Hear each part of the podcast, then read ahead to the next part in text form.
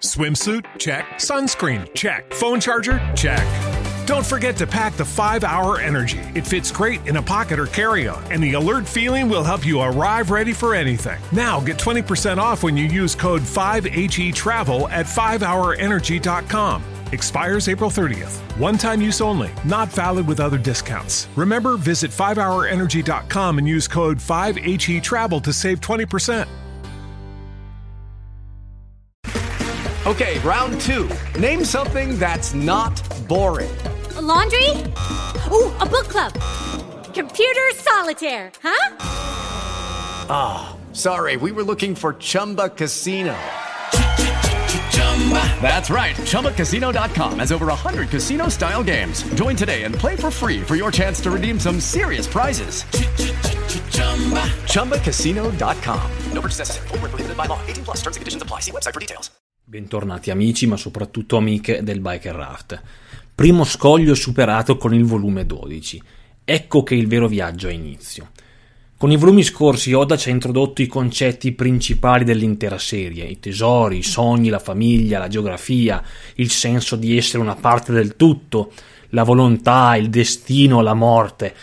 Ma dal volume 13 in poi, oltre ad andare a approfondire alcuni di questi concetti e introdurne di nuovi, Oda si focalizzerà soprattutto nel world building, inserendo elementi che andranno poi a trasformarsi nella macro trama di One Piece, che noi abbiamo amichevolmente chiamato la strada che ci porta verso il sole. Una strada lastricata di mitologia, antiche divinità, temi religiosi, simboli e chi più ne ha più ne metta. Se siete pronti, direi che possiamo cominciare con il fact-checking del volume 13, un volume che è diviso in due parti. La prima parte chiude l'arco di Whiskey Peak con la sfida tra Luffy e Zoro, finita in pareggio, ma con la vittoria di Nami che li schianta entrambi. La seconda inizia l'arco di Little Garden, con l'introduzione di Dory e Broghi, i primi due giganti che incontriamo lungo la rotta. Ed è proprio sul popolo dei giganti che vorrei focalizzarmi in questa occasione. With the Lucky Land slots, you can get lucky just about anywhere.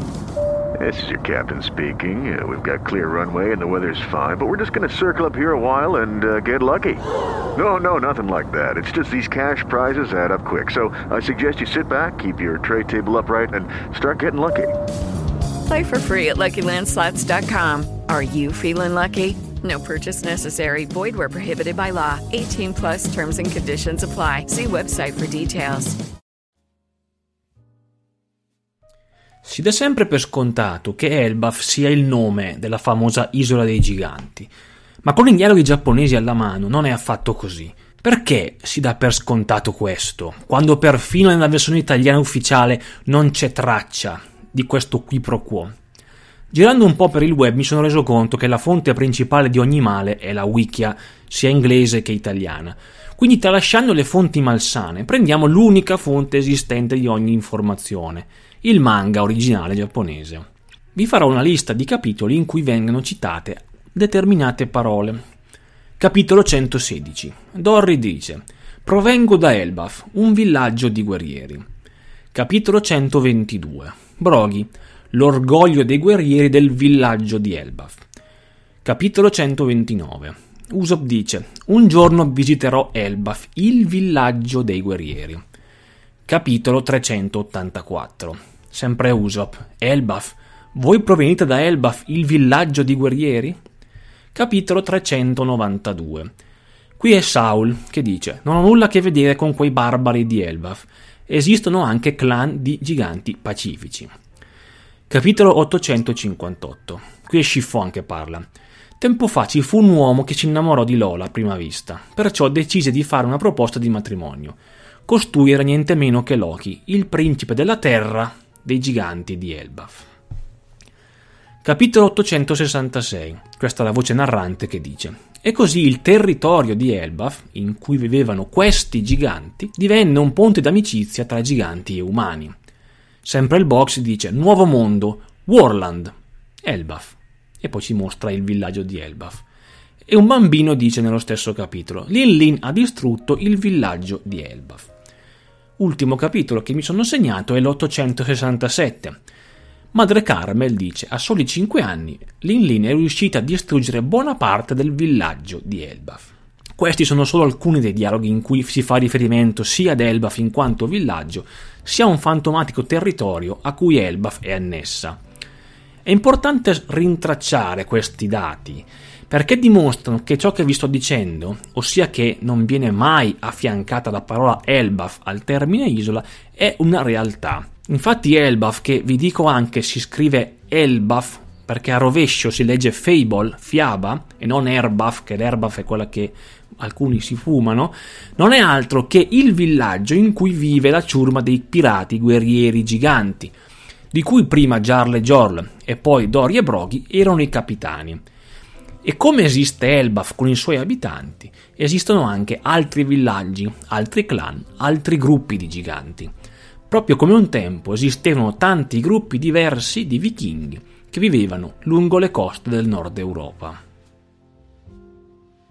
Hello, it is Ryan, and I was on a flight the other day playing one of my favorite social spin slot games on chumbacasino.com. I looked over the person sitting next to me, and you know what they were doing? They were also playing Chumba Casino. Coincidence? I think not. Everybody's loving having fun with it. Chumba Casino is home to hundreds of casino style games that you can play for free anytime, anywhere, even at 30,000 feet. So sign up now at chumbacasino.com to claim your free welcome bonus. That's chumbacasino.com and live the Chumba life. No purchase necessary. Group. Void were prohibited by law. See terms and conditions. 18 plus. It is Ryan here, and I have a question for you. What do you do when you win?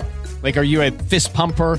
a woohooer, a hand clapper, a high fiver. I kind of like the high five, but if you want to hone in on those winning moves, check out Chumba Casino. At ChumbaCasino.com, choose from hundreds of social casino style games for your chance to redeem serious cash prizes. There are new game releases weekly, plus free daily bonuses. So don't wait. Start having the most fun ever at ChumbaCasino.com. No purchase necessary. Group. Void were prohibited by law. See terms and conditions. 18 plus.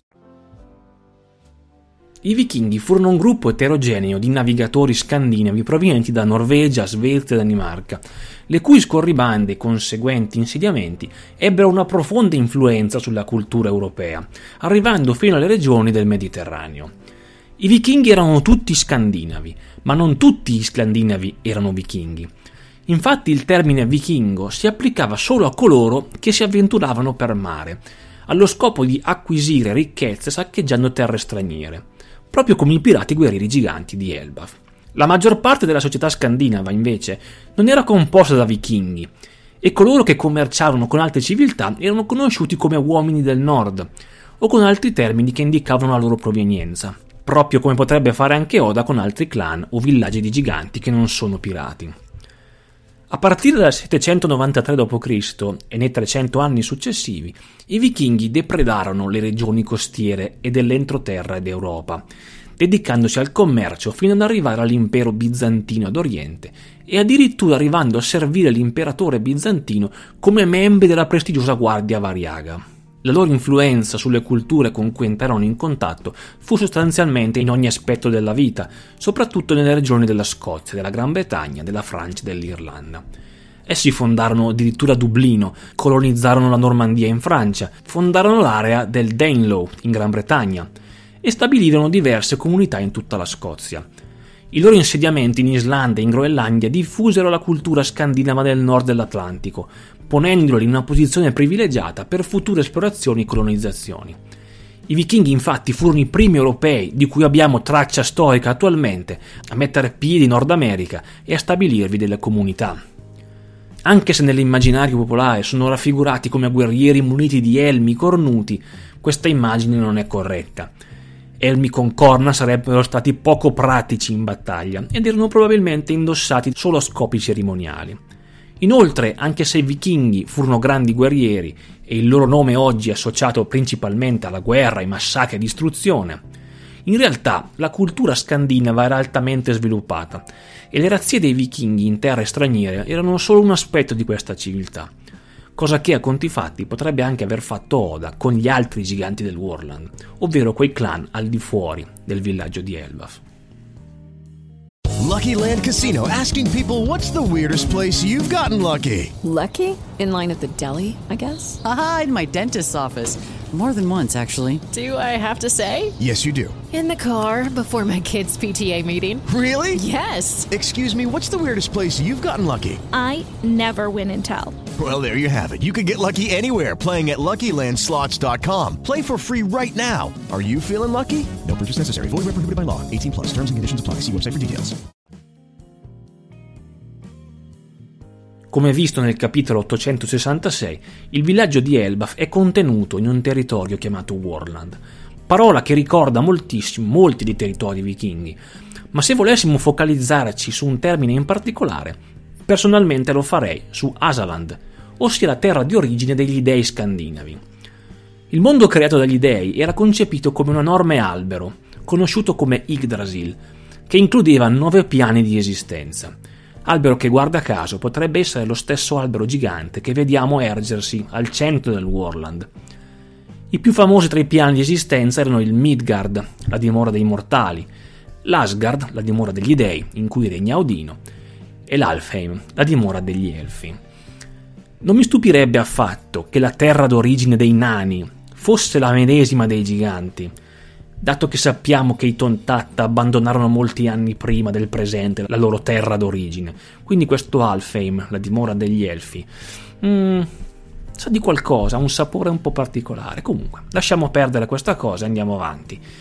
Attualmente non so dirvi se il Warland sia il nome dell'isola o se indichi il territorio governato dal sovrano dei giganti, ma è interessante sottolineare che conosciamo il nome del principe del regno, tale Loki, che nella mitologia norrena, guarda caso, è uno dei figli di Odino, il quale, come abbiamo visto, chiederà inutilmente la mano di Lola, una delle figlie di Big Mom.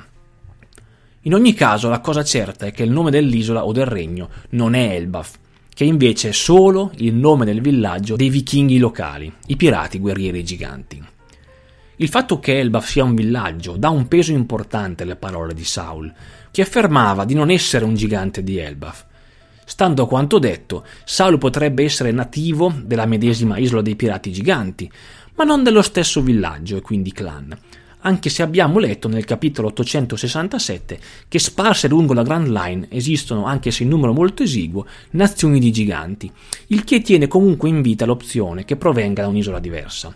Sia come sia, i giganti di Elba sono malvisti perfino all'interno del popolo dei giganti, in quanto ritenuti dei barbari, un po' come i pirati vichinghi erano visti dai comuni cittadini della Scandinavia. Detto ciò, avremo ancora modo di parlare dei giganti nei prossimi appuntamenti, anche perché, detta mia, la loro razza sarà fondamentale negli eventi della storia antica, di cui ancora non abbiamo traccia. Quindi per oggi mi fermo qui, ma vi aspetto nel prossimo fact-checking per continuare il nostro viaggio sulla strada che ci porta verso il sole.